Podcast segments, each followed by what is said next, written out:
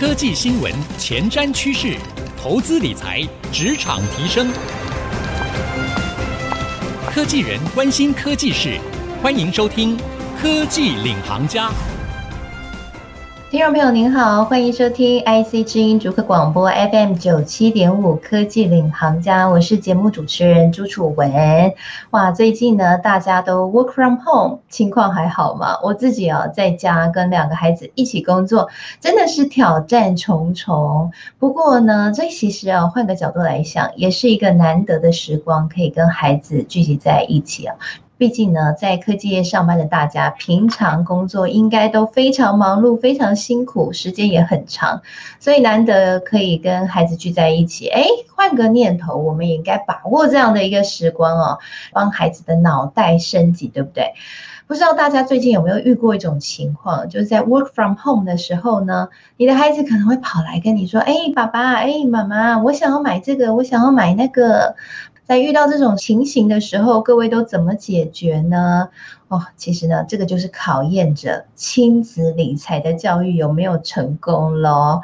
哎，你知道吗？如果从小哦帮孩子来做理财的教育，不要觉得哎，这个钱头臭味，好像这么早跟孩子说好吗？孩子听得懂吗？其实呢，越早来教育你的孩子，有可能会成为小小巴菲特，对钱会更有概念。那今天呢，我邀请到一位哈，算是我的这个大前辈了，因为他的孩子已经蛮大了，他。也是在投资圈中大家很熟悉的一位畅销的投资理财的作家，不败教主陈崇明老师来跟我们分享一下他的亲子理财教育的招数。欢迎陈老师。嗨，楚文好，大家好。好，很开心啊，老师来到我们的节目当中来聊亲子理财这个话题。因为老师呢，在这方面应该是可以说是我们的前辈啦。因为小孩很小，老师的小孩现在多大了？哦，最小的念大一了。啊，老大已经上班了，哦、啊，老二大三这样。哎、嗯、呀，你生几个啊？我生两个，两个男生，啊、一个现在两岁，一个六岁。那还还需要一个女生？哎、加油一下，太辛苦了哈。对，我现在自己就遇到蛮大的一个难题。然后前几天啊，我儿子就突然跑来跟我说：“妈，那个零用钱啊，我朋友啊的妈妈都有给他零用钱啊，你是不是也应该要给我零用钱呢、啊？”哇，我就开始想哈，哎，对耶，是不是他现在已经六岁了哈，快要上国小一年级了，是不是应该给他零用钱呢？哎，老师，我蛮好奇的，你是大概在什么时候开始给小朋友零用钱啊？其实零用钱这种东西哦，像我自己，我小时候是没有这个名词的，我小时候没有这个东西呀，以前那种三代同堂都阿公阿嬷在管的，爸爸妈妈也没给我零用钱。我们小时候呢，想要有钱要怎样呢？考试考一百分，然后去跟阿公阿嬷去要钱。其实你要让他了解一件事情啦，就是说要零用钱是 OK，但是你要有付出，不然你如果说像你小朋友还小啊你，你他跟你要零用钱，那你就妈妈要你就给他，那他从小他会觉得是天经地义哦。以我以前念教育心理学来讲，小朋友哈观念很简单，他就是用交换的啊，你要乖，妈妈才给你怎样啊？你看他跟小朋友吵架或怎样啊？你怎样啊？我要怎样怎样怎样？所以你用这种交换的角度去教育他，他可以接受啊。你说啊，你要零用钱可以啊，你要多做事啊？为什么？因为爸爸妈妈要上班才有薪水呀啊！你要从小教育他，然后你要帮忙做家事嘛，有付出才有收获。呃，要让他知道说不能够不劳而获。如果你想要获得金钱的报酬，你一定要付出一些劳务的支出，对不对？所以老师是让他们做家事吗？然后帮忙第一个帮忙做家事嘛。然后你的小朋友慢慢念，六岁开始要念小一了吧？对，快要念小一了。开始上课以后，你就可以开始鼓励他，比如说啊，老师给你几颗星星啊，回来跟妈妈换零用钱。啊，或者说啊，你考试啊，考试考几个一百分呐、然后再来就是考全班前几名啊，好，你用这个方式去引导他了。因为我还是说一个观念，就是小朋友你不要让他建立一个不劳而获。因为我自己教书教教很多年，我教书教了二十三年嘛，我我通常有时候我都觉得很多父母亲其实是养坏小孩了，啊，就是有求必应那一种型，那都是很疼自己的小孩子，因为。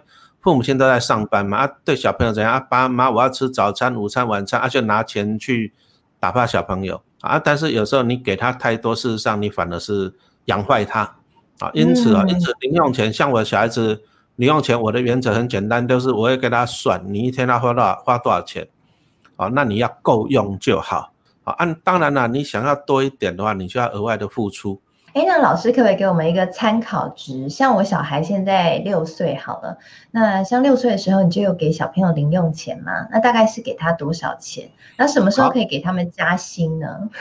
你这个问我就对了。我当老师的，我们教育有两种，一种就是灌输了，那一种就是启发式的。嗯、所以我反而我比较喜欢这种启发式的。那你比如说你小朋友六岁了嘛哈，那你就可以抓他过来问说：好，你跟妈妈要零用钱。第一个我刚刚讲的。你要付出什么东西？那你要付出多少？你要让他先想哦。那他如果会写注音符，要让他开始写了。第一个，我要帮妈妈做什么？我要做什么？做什么？你要先让他先先写出来啊。第二个，你要让他写出来，你要多少钱？小朋友可能会给你乱写，那你要问他为什么你要这么多？那他就会讲了，比如说啊，我想看一下，想喝饮料，我想要喝饮料，买饮料。那饮料，那你就问他说，饮料一杯多少钱？啊，你从中间你就可以教他说，啊，那你看啊，这个饮料店卖多少钱？那个饮料店卖多少钱？好，啊，你一天要喝几杯？一个要喝几杯？那你一个礼拜需要多少零用钱？其实可以从这方面呢，你就问他说你的需求在哪里？那当然这个过程中你就可以顺便教导他说，哎，这个好像你是想要，但是你不需要哦。比如说小朋友跟你讲说，啊，妈妈，我想要喝饮料啊，饮料一杯要二十块、三十块，可是你就可以教导他嘛，哎，这个好像不需要，你只要每天喝水。啊，甚至在家里面，妈妈做果汁给你喝，你这个钱可以省下来。从这个过程，第一个我们教导他没有不劳而获；第二个你要付出，然后第三个我们让他建立一些经济的概念，就是说你一天你需要花多少钱，那你要买什么东西，这个是必要的、需要的还是你想要？那想要的我们你就跟他讨论嘛，可以 pass。然后从这个过程中，你就可以跟他算得出来说，那你大概你一天需要多少零用钱，一个礼拜需要多少零用钱？其实。给他钱很容易的，但是我们希望从这个过程中让他引申出来，帮妈妈做事情，然后你需要花多少钱，你买的东西对不对？过程中哈，来做一下教育啦。我觉得老师说的非常的好啊，就是用提问式的引导来帮助孩子去了解说他为什么到底要零用钱，他的需求在哪里，他想要的是什么，然后哪些是他想要，哪些是他其实不一定需要的，帮助他去建立这个使用钱的观念啊。我觉得这很好哎，真的很实用哈。你要给他一个观念呐，不然你就是说哈，小孩子说要零用钱，那你就给他，那给了他以后呢，他也不晓得说这钱，因为我自己也是啊，我小孩。子我三个小孩嘛，从小到大，他们也是要慢慢建立一个金钱的观念。但是很多的小孩子哦，哦，我自己的经验，很多的小孩子他都是把钱当做一个让他怎样享乐的工具，他可以去买很多东西，他可以去让他喝饮料、买玩具。但是我们要告诉他说，其实钱这个东西它有很多的意义啊。第一个啊，你要付出，你才能够有收获，这个是第一个要学习的。第二个，其实钱啊，到了你身上，小朋友身上，你除了让你自己开心快乐啊，买饮料之外的，哎，我们也要让他了解一件事情，就是说，金钱这个东西，事实上也可以当做是你的功能，好，它有另外一个用途了，就是除了你放在扑满里面啊，事实上它也可以帮你去赚钱，好，让他从小建立起正确的金钱的观念，绝对好过说他从小要钱，妈妈就给，拿他拿了钱就去花。啊，这是不好的教育啊！其实给零用钱也是一个非常好的一个教育的过程。我很认同老师刚刚讲的哈，就是给零用钱其实就是一个很好的金钱教育的过程哈。刚刚老师讲到一句话，我非常非常认同，就是呢，你要教他，哎，这个钱可以当你的工人，帮你赚钱呢。所以应该怎么做呢？就是你要先懂得存钱，像我也是这样跟我的小孩讲哈。然后呢，我还自己假扮成银行，然后让他存。存钱存在我这里，一个月后我就会给他利息，然后会给他一个集聚，你存到多少钱，利息是多少。他最近就很开心，因为他说啊，妈妈，我再多存两百块，我可能这个零用钱一个月就可以拿十块。然后我还特别跟他强调说，对啊，你看你在那边什么事都不用做，就可以一个月拿十块，有没有很好？然后他就会 很有动力哦。所以，哎，这是我自己的方法。我不知道老师当初是怎么来教你的小朋友说，哎，这个拿到钱啊，不要花，因为小朋友真的好爱花钱，我看到什么都想买。怎么样教他们说，哎，拿到钱要存下来，存钱比花钱好。其实我小朋友念小学的时代，我大概都不会给他钱了，因为我小孩子念的学校，他连合作社都没有。啊，其实小朋友来讲，小学我是基本上不会给他了啊，当然。小孩子他如果要买东西，我们大人会跟他刹车嘛，会跟他讲说啊，要要买什么买什么啊。但是其实金钱的教育是一定是需要的，这个很重要啊，你要从小你要认识钱。那你说像我小女儿，她从小我们还是她在跟我要一些钱，我也给她啊。不过我会观察了。看她有没有偷偷买玩具啊，还是说存起来？你说到了国中跟高中以后啊，我就还是会固定给她零用钱，不过我会给她算了啊。比如说你早餐，你如果说你想吃早餐，早餐多少钱哦？啊，午餐多少钱？好，你还是要让她有一个就是记账的习惯。你要了解你的支出嘛，啊，了解你的收入啊，从中间去取得一个平衡，这个是很重要的。嗯，所以要教他学会存钱这件事情，其实可以从教他记账开始做起，对不对？啊、哦，记账其实也是蛮重要的。嗯、记账的好处就是说，你可以了解说钱跑到哪里去了。从小哈，你让他了解一个记账的过程。那以小学生，因为你现在小孩子还小嘛，小学生哦，小学生比较单纯呐，他的收入跟支出啊，其实教育要从小做起，这个很重要。其实记账最主要好处就是。让你了解钱到哪里去了，在记账的过程中，你会开始去省思啊，比如说小朋友他拿到了一百块的零用钱，那他就会记账啊，喝饮料喝了三十块，买泡面啊买了二十块，然后到了他记着记着，他会发现哎，他的钱少了，他就会开始反省，哎，我这个泡面好像可以不用买哦。当然，我们父母亲也可以引导他了，怎样引导？比如说啊，小朋友啊，你考试考一百分，妈妈给你一百块奖学金啊，那。小朋友他就比如说他拿了五十块钱去买笔芯跟自动铅笔，五十块钱啊，接着剩下的五十块钱，他搞不好喝了三十块钱的饮料。那接着呢，一个礼拜一个月过后了，你就可以教他，你看啊，自动铅笔跟那个笔芯都还在，都还可以一直用。你这五十块钱可以帮你怎样啊？帮你工作很久。然后你靠这五十块钱买的自动铅笔，你考试又考了一百分，妈妈再给你一百块了。哎，你这个零用钱是花在对的地方，他会帮你赚钱。啊，但是呢，你喝了三十块的饮料，你还记得吗？早就已经消化掉不见了，哦，那你就可以引导他，其实这个是不需要啊，不需要。从这边我们就可以去引导小朋友啊，但是你给他零用钱，你这个过程中你要教导他钱要花到对的地方去，他只要有记账，他每个礼拜你就去反省啊，你买了哪些东西是对你有用的，买了哪些是对你没有用的啊，其实这个过程就是一个很好的教育的方法。好的，非常谢谢陈老师跟我们分享啊，在亲子理财教育当中，哎，真的很重要的是要帮孩子建立起不能够不劳而获的观念。哎，如果你能够把这一招教给你的孩子，你的亲子教育应该就算成功一半啊，让他知道呢，拿到零用钱就应该要有所付出，帮助他去学习记账，让他懂得去分辨说什么是收入，什么是支出。当他很想要支出的时候，你问他说：“哎，那你的收入够吗？”相信我，你的孩子真的会冷静下来哦。如果你有从小教育的话，那休息一下，广告回来，我们继续来跟陈老师更深入的聊一聊。那如果今天小孩就是想要买某一个很贵的玩具呢，而刚好这个时候又有一笔压岁钱，或者是呢，他赢得了一笔奖金，那我们要怎么样来处理这一笔奖金？要去满足孩子的需求吗？还是应该要做什么样的分配呢？休息一下，广告回来继续收听科技领航家。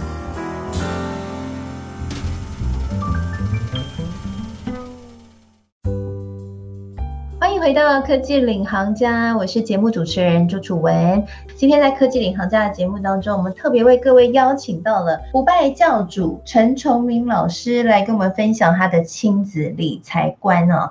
他最近呢出了这一本书，叫做《打造小小巴菲特，赢在起跑点》。哇，这一本书呢非常的有趣哦。它是里面呢不仅有很多的寓言故事，帮你把那些难解的哈很难跟孩子解释清楚的一些理财观念，透过寓言故事的方式，让孩子诶边听故事就能够边。搞懂了啊，这个钱不能乱用啊，应该要存钱呐，不能够不劳而获啊，应该要努力工作啊，等等的哈。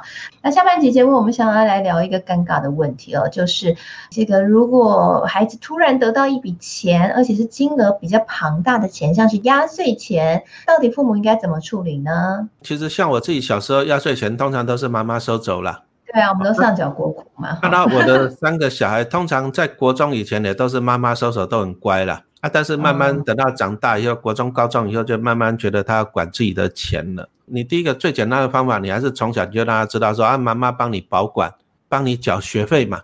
我还是一直这样认为的，就是当小朋友他跟你要零用钱的时候，就表示他已经有收入了。那你就要开始给他建立一个观念，就是说你既然有收入了，你自己的支出哦，你要自己去负责，不然你不能说啊，你要钱都跟爸爸妈妈要啊，自己要付出的时候你都不肯，这样子是不行的。好，所以说他跟你要钱的时候，啊，要跟你要钱的时候，要收入的时候，你就连带的，就说你要跟他讲你的责任跟你的义务在哪里，啊，这个要跟他绑在一起了。啊，当然小朋友他有有时候就像你刚刚讲的，他有时候会有一个需要一个很大的，想要买一个很贵的东西嘛。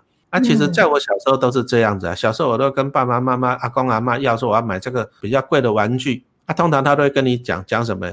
好啊，啊你就学期末考个前几名给我啊，啊阿公阿妈就买给你啊。啊，你用这样子来跟他讲啊。不过现在的小朋友，因为我自己的经验呢，我自己教书，现在小朋友通常都比较没有耐心哦，需要立即的满足。跟阿公要，我明天我下礼拜就要了。你跟他讲啊，但是我一直强调就是说，我们今天教育小孩子。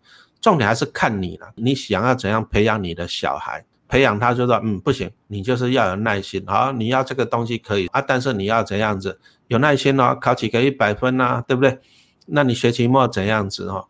我们父母亲给小朋友钱是很容易的一件事情，但是你对小朋友来讲，通常你给他太容易了，他反而不会珍惜，这个是我所不要的。当然，小朋友会跟你 argue 啊，他说。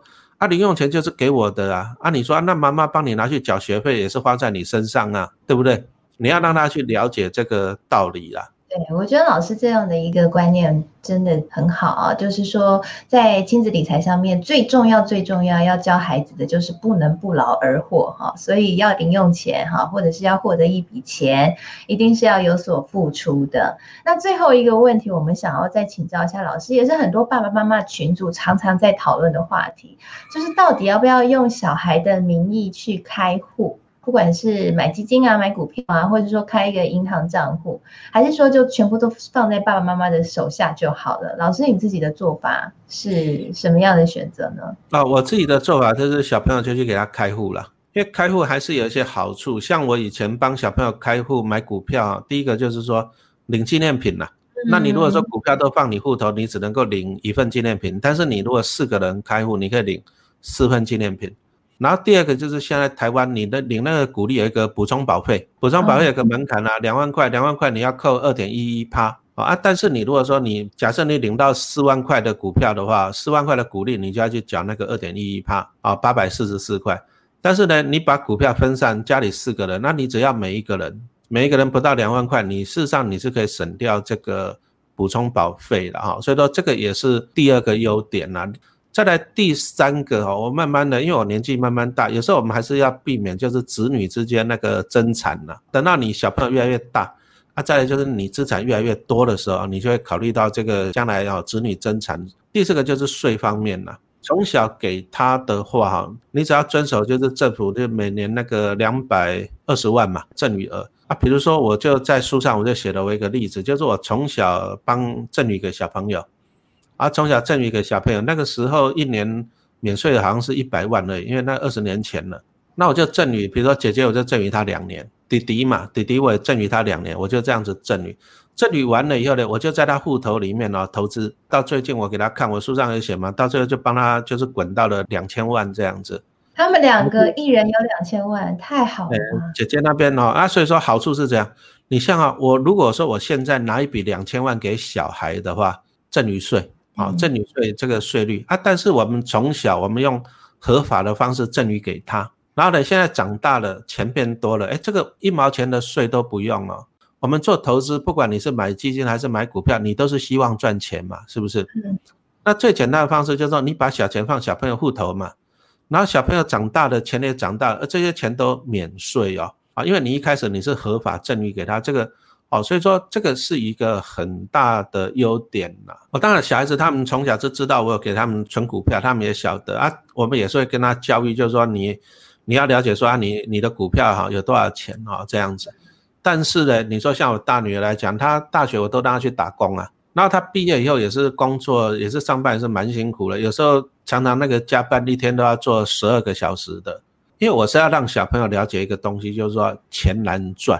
啊，那我就跟他们讲，我老爸帮你存股票，那个是我先暂时放在你的名下，对，啊，你还是要怎样？你还是要工作，你还是要去赚钱。那我给自己小孩子的规划是这样子的，我觉得说，你第一个你要给我老老实实上班，你最起码你要工作到三十岁，哦，我我给他们定一个门槛，你要工作到三十岁。那三十岁以后呢，你如果有本事的话，你比如说像我们从小帮你存股票嘛，那你长大你有本事，你靠这些资产帮自己啊去累积收入，这样就 OK，变成帮自己赚钱了嘛。我们的做法就是说，从小啊帮你一颗种子开始种，那帮你种成了一棵摇钱树。然后等到你长大以后，我还是希望说你自己去管理你的摇钱树了啊！但是你要具备你那个知识跟能力。这一笔钱他们在短期内是看得到，但是吃不到哈，必须要通过。不败教主陈老师的重重考验，最后才可以得到那一把钥匙。三十岁之后，如果他学会了这些理财的观念，都有把自己爸爸的书看得很透彻仔细，然后真的已经传承下来这些理财观念，才会把这个摇钱树交给他去管理，对不对？我觉得这个想法，这样的一个方法非常的好啊，从小。给他理财教育真的很重要啊，所以也推荐大家可以看一下陈老师的这一个最新力作《打造小小巴菲特》。我觉得如果我可以养出一个小小巴菲特哈，我真的是这个 一辈子都值得了哦。这个当巴菲特的妈妈应该过日子过得很开心哈，所以这本书推荐给大家。那今天也非常谢谢陈老师来到我们的节目当中，跟我们分享自己的亲子理财的经验。谢谢老师。好，谢谢主人，谢谢。那我们现在的节目除了会在 IC 之音播出之外呢，同时也会上到 Apple Podcast 和 Spotify，所以邀请您也可以上到 Apple Podcast 和 Spotify 搜寻“科技领航家”的节目，你就可以随选随听我们所有的节目内容喽。那同时我也会在节目播出之后呢，在我的脸书的粉丝团搜寻“财经主播主持人朱楚文”，我会撰写一篇采访笔记哦，里面会放入我的采访心得，还有老师刚刚分享的精华重点，写成一篇文章。欢迎你可以上我的粉丝团来收看，同时看我来交流你自己的亲子理财的心得哦。谢谢您收听今天的科技领航家节目，希望今天的节目能够对你有所帮助。我是主持人朱楚文，我们下次再会喽。